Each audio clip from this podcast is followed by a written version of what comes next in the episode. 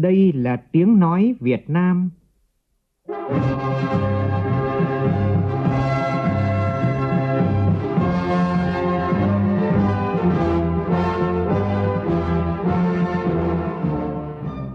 là tiếng nói Việt Nam, phát thanh từ Hà Nội, thủ đô nước Cộng hòa xã hội chủ nghĩa Việt Nam.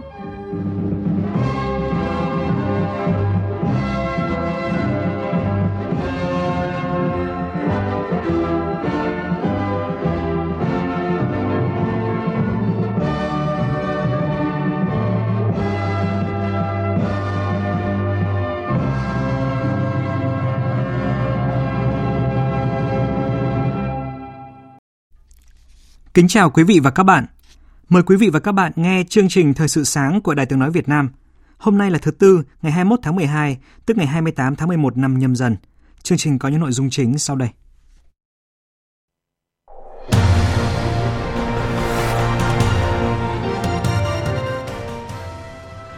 Chủ tịch nước Nguyễn Xuân Phúc hôm nay sẽ dẫn đầu đoàn đại biểu cấp cao nước ta thăm cấp nhà nước Cộng hòa Indonesia – Tiếp tục chương trình phiên họp thứ 18, hôm nay Ủy ban Thường vụ Quốc hội cho ý kiến về quy hoạch tổng thể quốc gia thời kỳ 2021-2030, tầm nhìn đến năm 2050. Năm nhà khoa học quốc tế với các tầng phát minh đột phá trong việc kết nối công nghệ mạng toàn cầu đã giành được giải thưởng chính của quỹ VinFuture tại lễ trao giải mùa 2 diễn ra tối qua tại Hà Nội. Tòa án nhân dân thành phố Hà Nội hôm nay xét xử các đối tượng trong vụ án xảy ra tại bệnh viện Đa khoa Đồng Nai, công ty cổ phần tiến bộ quốc tế viết tắt là AIC và các đơn vị liên quan. Trong phần tin thế giới, Hungary tiếp tục duy trì quan điểm phản đối áp giá trần khí đốt của Liên minh châu Âu. Các nhà khoa học Australia thử nghiệm một phương pháp hoàn toàn mới để khôi phục những dạng san hô bị đe dọa bởi biến đổi khí hậu.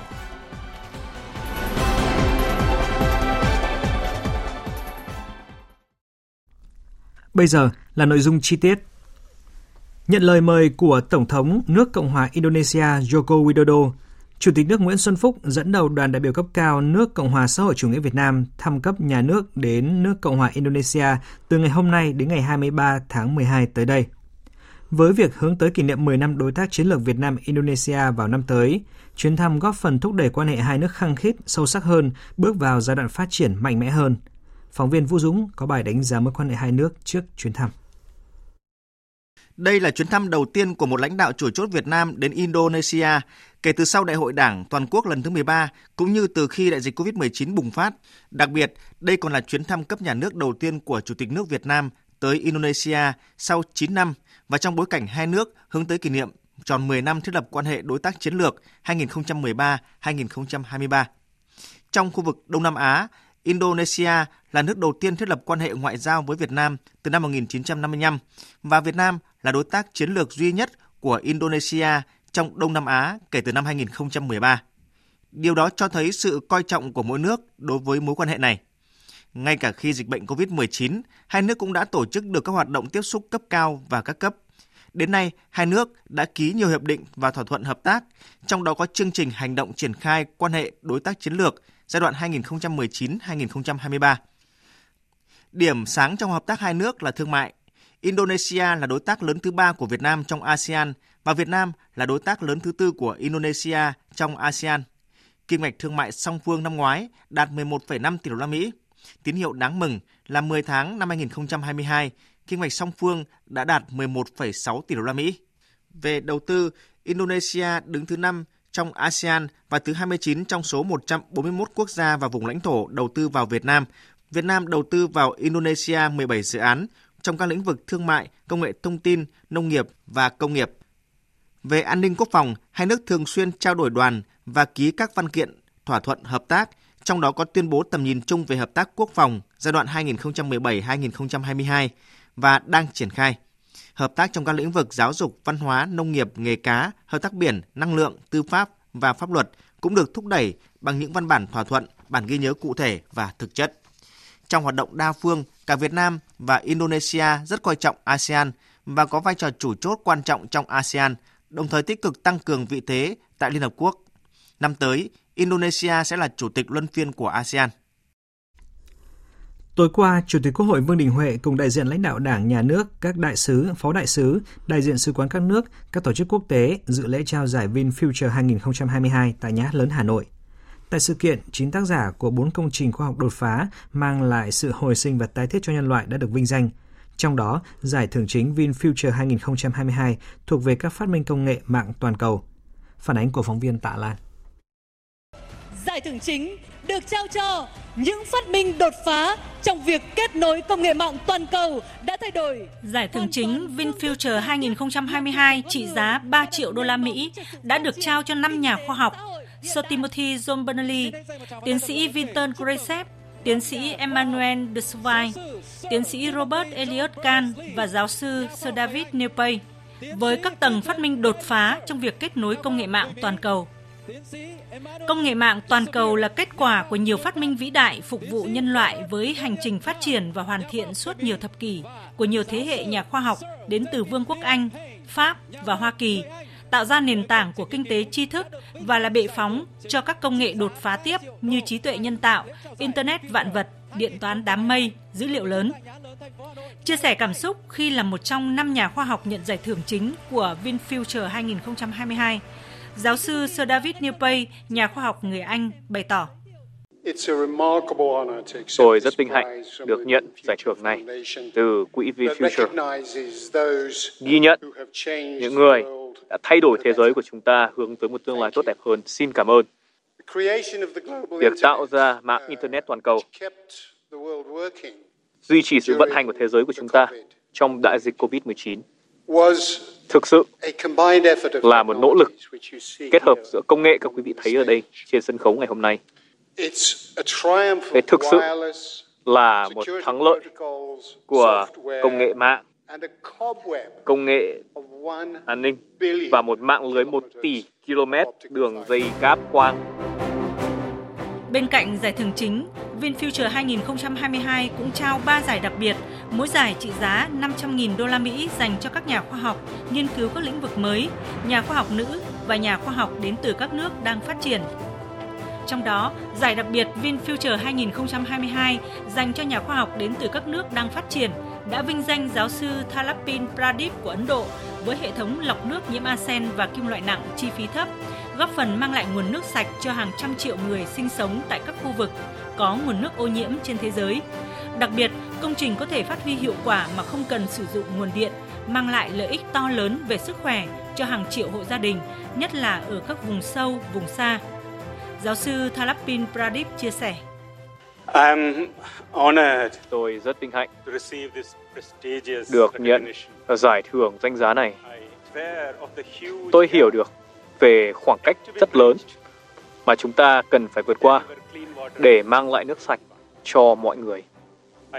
Tôi hy vọng rằng sự ghi nhận này sẽ giúp tôi có thể thực hiện được giấc mơ đó. Chia sẻ về kết quả của giải thưởng VinFuture 2022, giáo sư Sir Richard Friend, Chủ tịch Hội đồng Giải thưởng VinFuture nhấn mạnh. Những thách thức toàn cầu đòi hỏi hợp tác và tầm nhìn toàn cầu.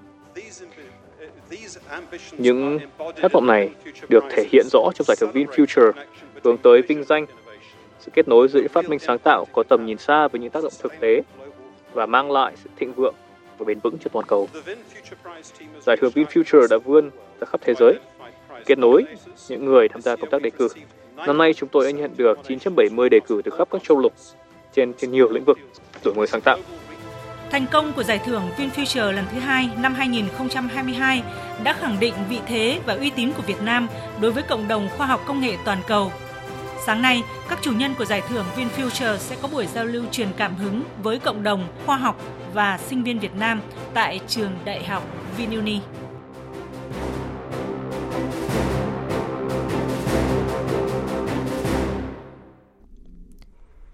Hôm nay, Ủy ban Thường vụ Quốc hội tiếp tục chương trình phiên họp lần thứ 18. Nội dung quan trọng của phiên họp là ra soát công tác chuẩn bị và cho ý kiến về nội dung chương trình kỳ họp bất thường lần thứ hai Quốc hội khóa 15 và cho ý kiến về quy hoạch tổng thể quốc gia thời kỳ 2021-2030, tầm nhìn đến năm 2050. Phóng viên Lại Hoa thông tin. Khai mạc phiên họp lần thứ 18 vào ngày 13 tháng 12 vừa qua, Chủ tịch Quốc hội Vương Đình Huệ nêu rõ, Ủy ban Thường vụ Quốc hội chuẩn bị trình dự thảo nghị quyết quy hoạch tổng thể quốc gia thời kỳ 2021-2030, tầm nhìn đến năm 2050 tại kỳ họp bất thường lần thứ hai. Ở đây là lần đầu tiên đất nước ta tiến hành xây dựng một quy hoạch kiểu như thế này. Chưa có tiền lệ. Do đó đây là cái việc rất là mới và rất là khó. Theo quy định của luật quy hoạch là quy hoạch này là quy hoạch ở cấp cao nhất. Nó chi phối các cái quy hoạch khác, quy hoạch sử dụng đất quốc gia rồi quy hoạch không gian biển quốc gia, quy hoạch ngành quốc gia, các quy hoạch vùng, quy hoạch của 63 tỉnh thành phố. Do đó mà chúng ta không thể để muộn được. Theo quy định tại luật quy hoạch năm 2017, quy hoạch tổng thể quốc gia là quy hoạch cấp quốc gia mang tính chiến lược theo hướng phân vùng và liên kết vùng của lãnh thổ, bao gồm đất liền, các đảo, quần đảo, vùng biển và vùng trời, hệ thống đô thị và nông thôn, kết cấu hạ tầng, sử dụng tài nguyên và bảo vệ môi trường, phòng chống thiên tai, ứng phó với biến đổi khí hậu, đảm bảo quốc phòng, an ninh, hội nhập quốc tế. Đây là vấn đề khó nhất và các thách thức lớn nhất với chính phủ cũng như cơ quan chủ trì xây dựng quy hoạch là Bộ Kế hoạch và Đầu tư trong xác định mức độ cụ thể hóa của quy hoạch tổng thể quốc gia.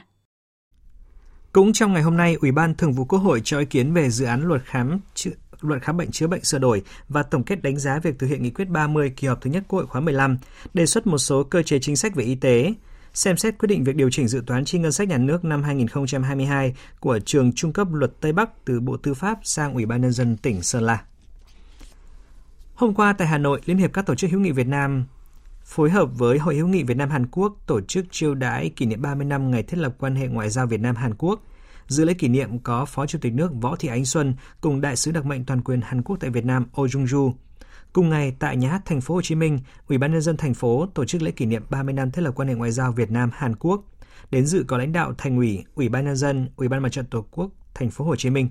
Tin của phóng viên Ngọc Xuân là một trong những địa phương đi đầu cả nước trong việc củng cố và tăng cường quan hệ với Hàn Quốc. Đến nay, thành phố Hồ Chí Minh đã thiết lập quan hệ hữu nghị hợp tác với bảy địa phương của Hàn Quốc, không chỉ dừng lại ở việc ký kết các văn bản thỏa thuận mà được triển khai bằng các hoạt động giao lưu, hợp tác cụ thể như các chương trình đào tạo ngắn hạn, trung hạn cho cán bộ của thành phố, các sự kiện xúc tiến đầu tư kinh tế, du lịch, văn hóa. Tính đến đầu tháng 12 năm 2022, Hàn Quốc là đối tác thương mại lớn thứ tư và là một trong ba thị trường khách du lịch lớn nhất của thành phố Hồ Chí Minh. Kim ngạch thương mại hai chiều là 5 tỷ 600 triệu đô la Mỹ. Hiện nay có khoảng 80.000 người Hàn Quốc đang sinh sống, làm việc tại thành phố Hồ Chí Minh và các tỉnh lân cận. Phó Bí thư Thành ủy Thành phố Hồ Chí Minh Nguyễn Văn Hiếu khẳng định đó là những minh chứng sống động cho sự phát triển hết sức tốt đẹp của mối quan hệ giữa Việt Nam và Hàn Quốc. Quan hệ Việt Nam Hàn Quốc phát triển thuận lợi như hiện nay không chỉ nằm ở ý chí quyết tâm của lãnh đạo hai nước, nỗ lực của hai dân tộc mà còn nhờ vận những điểm tương đồng gần gũi về văn hóa, lịch sử, địa lý đã thúc đẩy các hoạt động giao lưu nhân dân. Tôi tin rằng với sự tin cậy về chính trị, hiểu biết lẫn nhau và các thế mạnh bổ sung cho nhau, quan hệ Việt Nam, thành phố Hồ Chí Minh, Hàn Quốc sẽ sẵn sàng đón nhận những bước đột phá mới. Không ai khác, chính chúng ta là những người sẽ nỗ lực và góp phần tạo nên kỳ tích đó. Phái đoàn Ngoại giao Hoa Kỳ tại Việt Nam thông qua cơ quan phát triển quốc tế Hoa Kỳ USAID hôm qua công bố một hợp đồng mới trị giá gần 29 triệu đô la Mỹ trong khuôn khổ dự án xử lý dioxin tại sân bay Biên Hòa. USAID đã trao thầu cho một công ty của Việt Nam trong 4 năm để hoàn thành việc đào xúc đất và trầm tích ô nhiễm tại khu vực sân bay và chuẩn bị sẵn sàng cho công tác xử lý. USAID đang hợp tác với Bộ Quốc phòng Việt Nam để xử lý khoảng 500.000 mét khối đất và trầm tích nhiễm dioxin ở trong và quanh sân bay Biên Hòa. Năm 2018, USAID đã hoàn thành xử lý dioxin tại sân bay Đà Nẵng. Năm 2023, Hoa Kỳ và Việt Nam kỷ niệm 10 năm thiết lập quan hệ đối tác toàn diện. Sự hợp tác chặt chẽ giữa hai nước trong những thập kỷ qua để vượt qua những vấn đề tồn tại sau chiến tranh là một minh chứng nữa về sự hợp tác chiến lược cùng nhau giữa Hoa Kỳ và Việt Nam để xây dựng một tương lai tốt đẹp hơn cho nhân dân hai nước. Thưa quý vị, Hôm nay, Tòa án Nhân dân thành phố Hà Nội mở phiên tòa hình sự sơ thẩm xét xử bị cáo Nguyễn Thị Thanh Nhàn, Chủ tịch Hội đồng Quản trị kiêm Tổng Giám đốc Công ty Cổ phần Tiến bộ, viết tắt là công ty AIC và 35 bị cáo trong vụ án xảy ra tại Bệnh viện Đa khoa Đồng Nai, công ty AIC và các đơn vị có liên quan. Tin của phóng viên Đình Hiếu. 36 bị cáo bị đưa ra xét xử trong vụ án này gồm Nguyễn Thị Thanh Nhàn, Chủ tịch Hội đồng Quản trị kiêm Tổng Giám đốc Công ty AIC và Trần Mạnh Hà, Phó Tổng Giám đốc Công ty AIC, bị xét xử về tội vi phạm quy định về đấu thầu gây hậu quả nghiêm trọng và đưa hối lộ. Bị cáo Trần Đình Thành, nguyên bí thư tỉnh ủy Đồng Nai, bị cáo Đinh Quốc Thái, nguyên chủ tịch Ủy ban dân tỉnh Đồng Nai bị xét xử về tội nhận hối lộ. Các bị cáo còn lại bị xét xử về các tội lợi dụng chức vụ quyền hạn trong khi thi hành công vụ, vi phạm quy định về đấu thầu gây hậu quả nghiêm trọng thiếu trách nhiệm, gây hậu quả nghiêm trọng. Có hơn 30 luật sư đăng ký bảo chữa cho các bị cáo tại phiên tòa. 8 bị cáo đang bỏ trốn bị truy nã như Nguyễn Thị Thanh Nhàn, Trần Mạnh Hà đều được tòa án chỉ định luật sư tham gia bảo vệ quyền và lợi ích hợp pháp cho những bị cáo này tại phiên tòa. Dự kiến phiên tòa xét xử trong 20 ngày. Một vụ án đáng chú ý khác cũng được xét xử sáng nay. Tòa nhân dân thành phố Hà Nội hôm nay sẽ mở phiên tòa hình sự sơ thẩm xét xử Nguyễn Thị Nguyệt 37 tuổi, ở quận Tây Hồ, Hà Nội, cùng 12 đồng phạm về tội vận chuyển trái phép hàng hóa tiền tệ qua biên giới. Cơ quan tố tụng xác định vợ chồng bị can Nguyệt cùng đồng phạm đã dùng nhiều cách thức vận chuyển trái phép tổng số tiền hơn 30.000 tỷ đồng ra nước ngoài.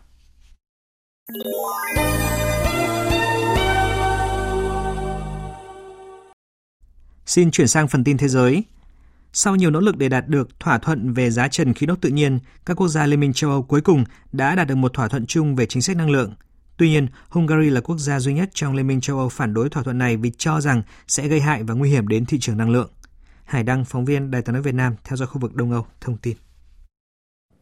Phát biểu với truyền thông, Bộ trưởng Bộ Ngoại giao và Kinh tế Đối ngoại Hungary Peter Sijato nhấn mạnh, thay vì giải quyết các vấn đề cấp bách về năng lượng như tìm kiếm các nguồn cung năng lượng mới và phát triển cơ sở hạ tầng, EU đang lãng phí thời gian trong vài tháng qua với các biện pháp hạn chế giá năng lượng.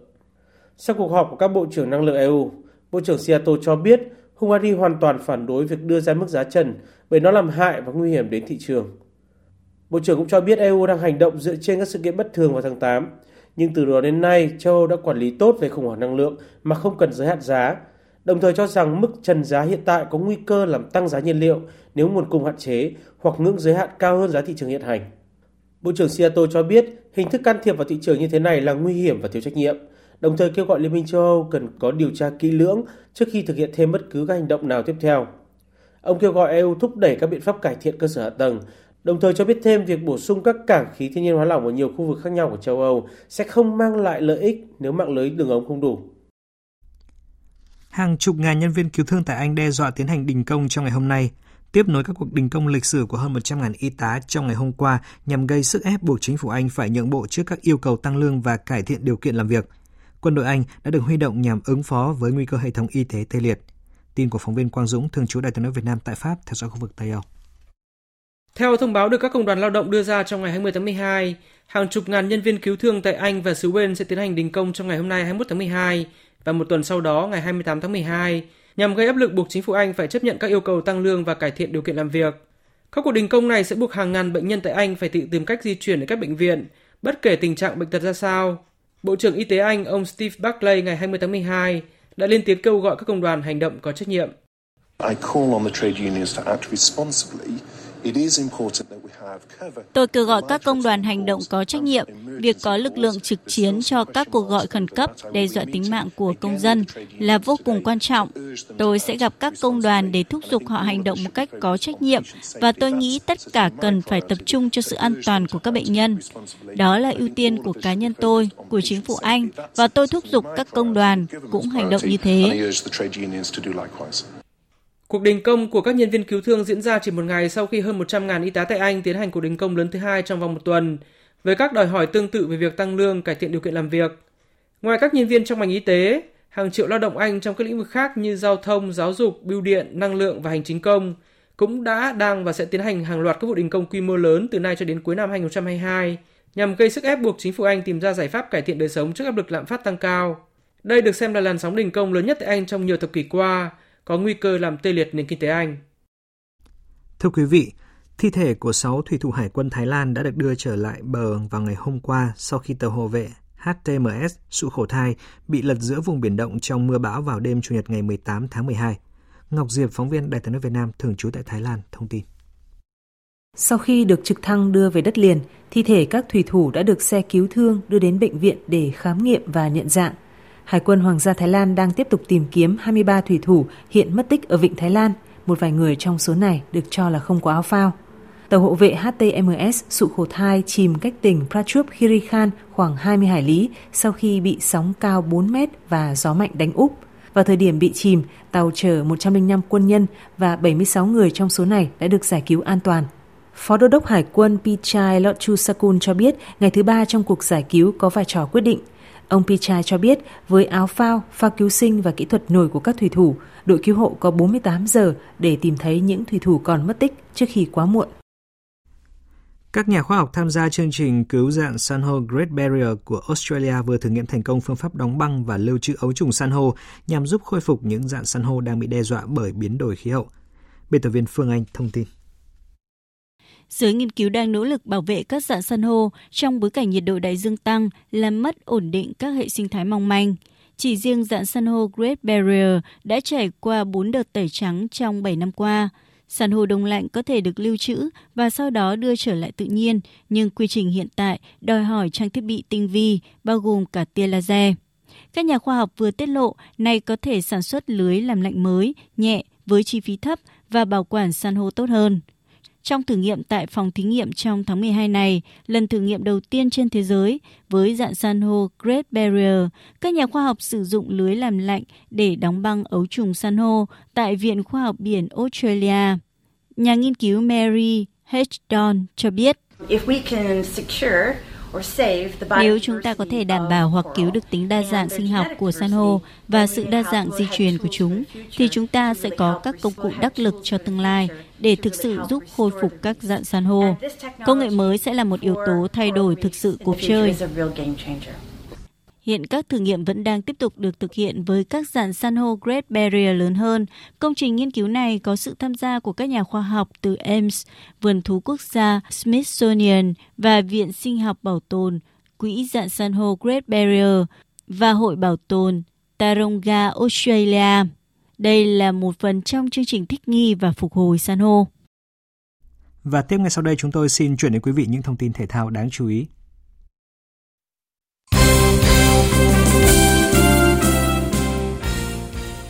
Giải bóng đá vô địch Đông Nam Á AFF Cup 2022 đã khởi tranh chiều qua với các cặp đấu ở bảng A khi mà đội tuyển Campuchia gặp đội tuyển Philippines và các cầu thủ Thái Lan thì làm khách trên sân của Brunei. Đáng chú ý, đội tuyển Campuchia đã giành chiến thắng với tỷ số 3-2 trước đội tuyển Philippines, tạo nên bất ngờ đầu tiên tại AFF Cup năm nay. Trong khi đó, các cầu thủ Thái Lan có trận thắng tưng bừng với tỷ số 5-0 trước đối thủ Brunei. Hôm nay tới lượt bảng B khởi tranh khi đội tuyển Lào tiếp đội tuyển Việt Nam và trước đó đội tuyển Malaysia làm khách tại Myanmar.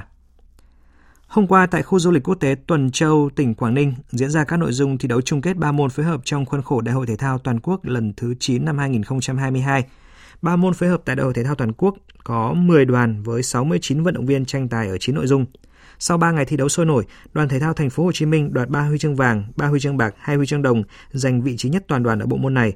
Ông Nguyễn Hồng Sang, trưởng bộ môn ba môn phối hợp của thành phố Hồ Chí Minh nói: À, đã chuẩn bị à, đã được à, ban giám sở thành phố Hồ Chí Minh cho phép tập huấn trước 2 tháng và đã có sự chuẩn bị là trước khi dạy ở Quảng Ninh thì đã ra trước 5 ngày để thích ứng với lại thời tiết thi đấu tại đây. So với lại cái giải câu lạc bộ tổ chức tại thành phố Hồ Chí Minh hồi tháng tháng 6 thì các trình độ của vận viên năm trong đại hội nâng cao rất là nhiều và có nhiều vận viên rất là tiềm năng và nhiều vận số xuất hiện như đoàn Khánh Hòa và đoàn Cần Thơ. Còn với ủ su, hôm qua ở ngày thi đấu cuối cùng của bộ môn này, đoàn Hà Nội đã giành ngôi vị cao nhất. Ông Vũ Văn Trung, Phó trưởng ban tổ chức môn ủ su tại đại hội cho biết. Thể thao toàn quốc 4 năm có một lần, các đơn vị tập trung rất kỹ lưỡng và lực lượng vận động viên năm nay đánh giá có chất lượng rất là tốt. Phần đa những vận động viên ưu tú đang ờ, tập huấn tại đội tuyển đều được đạt được thành tích cao trong các nội dung của mình trong năm nay có một số những cái vận động viên trẻ thì địa phương cũng là đầu tư phát triển ví dụ như cái vận động viên Vũng Tàu, Đồng Nai. Dự báo thời tiết Phía Tây Bắc Bộ sáng sớm có nơi có sương mù, trưa chiều giảm mây trời nắng, trời rét, có nơi rét đậm rét hại, vùng núi cao có khả năng xảy ra băng giá sương muối. Nhiệt độ từ 10 đến 22 độ, vùng núi cao 6 đến 9 độ, có nơi thấp nhất dưới 5 độ. Phía Đông Bắc Bộ sáng sớm có nơi có sương mù, trưa chiều giảm mây trời nắng, trời rét, vùng núi có nơi rét đậm rét hại, vùng núi cao có khả năng xảy ra băng giá sương muối. Nhiệt độ từ 10 đến 22 độ, vùng núi cao 6 đến 9 độ, có nơi thấp nhất dưới 5 độ. Khu vực từ Thanh Hóa đến Thừa Thiên Huế, phía Bắc, Thanh Hóa Nghệ An có mưa vài nơi, trưa chiều giảm mây trời nắng, phía Nam có mưa vừa mưa to, có nơi mưa rất to và rông, gió Bắc đến Tây Bắc cấp 3, vùng ven biển cấp 4, cấp 5, giật cấp 6, trời rét, nhiệt độ từ 10 đến 22 độ. Khu vực từ Đà Nẵng đến Bình Thuận, phía Bắc có mưa vừa mưa to, có nơi mưa rất to và rông. Phía Nam ngày nắng, đêm có mưa rào vài nơi. Riêng vùng ven biển cấp 4, cấp 5, giật cấp 6, cấp 7. Phía Bắc sáng và đêm trời rét. Nhiệt độ phía Bắc từ 17 đến 26 độ, phía Nam từ 21 đến 30 độ. Tây Nguyên ngày nắng, đêm có mưa vài nơi, nhiệt độ từ 15 đến 29 độ. Nam Bộ ngày nắng, đêm không mưa, nhiệt độ từ 20 đến 33 độ. Khu vực Hà Nội sáng sớm có nơi có sương mù, trưa chiều giảm mây, trời nắng, trời rét, nhiệt độ từ 11 đến 22 độ. Tiếp theo là dự báo thời tiết biển. Vịnh Bắc Bộ có mưa rào vài nơi, tầm nhìn xa trên 10 km. Ngày gió Đông Bắc cấp 6, giật cấp 7, cấp 8, biển động, đêm gió giảm dần. Vùng biển từ Quảng Trị đến Quảng Ngãi, vùng biển từ Bình Định đến Ninh Thuận, vùng biển từ Bình Thuận đến Cà Mau có mưa rào và rông vài nơi, tầm nhìn xa trên 10 km, gió Đông Bắc cấp 6, có lúc cấp 7, giật cấp 8, cấp 9, biển động mạnh. Vùng biển từ Cà Mau đến Kiên Giang và Vịnh Thái Lan không mưa, tầm nhìn xa trên 10 km, gió Đông Bắc cấp 4. Khu vực Bắc, giữa và Nam Biển Đông có mưa rào và rông rải rác, tầm nhìn xa trên 10 km, giảm xuống 4 đến 10 km trong mưa, gió Đông Bắc cấp 5, riêng phía Tây cấp 6, có lúc cấp 7, giật cấp 8, cấp 9, biển động mạnh. Khu vực quần đảo Hoàng Sa thuộc thành phố Đà Nẵng và khu vực quần đảo Trường Sa thuộc tỉnh Khánh Hòa không mưa, tầm nhìn xa trên 10 km, gió Đông Bắc cấp 6, có lúc cấp 7, giật cấp 8, cấp 9, biển động mạnh. Vừa rồi là những thông tin thời tiết, bây giờ chúng tôi tóm lược những tin chính đã phát trong chương trình. Chủ tịch nước Nguyễn Xuân Phúc hôm nay sẽ dẫn đầu đoàn đại biểu cấp cao nước ta thăm cấp nhà nước Cộng hòa Indonesia. Việt Nam và Indonesia thiết lập quan hệ từ năm 1955. Từ đó đến nay, mối quan hệ hữu nghị truyền thống giữa hai bên đang phát triển mạnh mẽ. Việc thiết lập quan hệ đối tác chiến lược vào năm 2013 là nền tảng và động lực quan trọng để tiếp tục thúc đẩy quan hệ song phương ngày càng phát triển đi vào chiều sâu trên tất cả các lĩnh vực. Với chủ đề Hồi sinh và tái thiết, VinFuture 2022 đã vinh danh 9 tác giả của 4 công trình khoa học đột phá. Giải thưởng chính VinFuture 2022 thuộc về các phát minh công nghệ mạng toàn cầu. Hội đồng giải thưởng VinFuture đã tiến hành quy trình đánh giá nhiều vòng nghiêm ngặt để lựa chọn tôn vinh những trí tuệ vĩ đại cùng những phát minh kiệt xuất. Ngoài các nhân viên y trong ngành y tế, hàng triệu lao động Anh trong các lĩnh vực khác như là giao thông, giáo dục, bưu điện, năng lượng và hành chính công cũng đã, đang và sẽ tiến hành hàng loạt các vụ đình công quy mô lớn từ nay cho đến cuối năm nhằm gây sức ép buộc chính phủ Anh tìm ra các giải pháp cải thiện đời sống trước áp lực lạm phát tăng cao.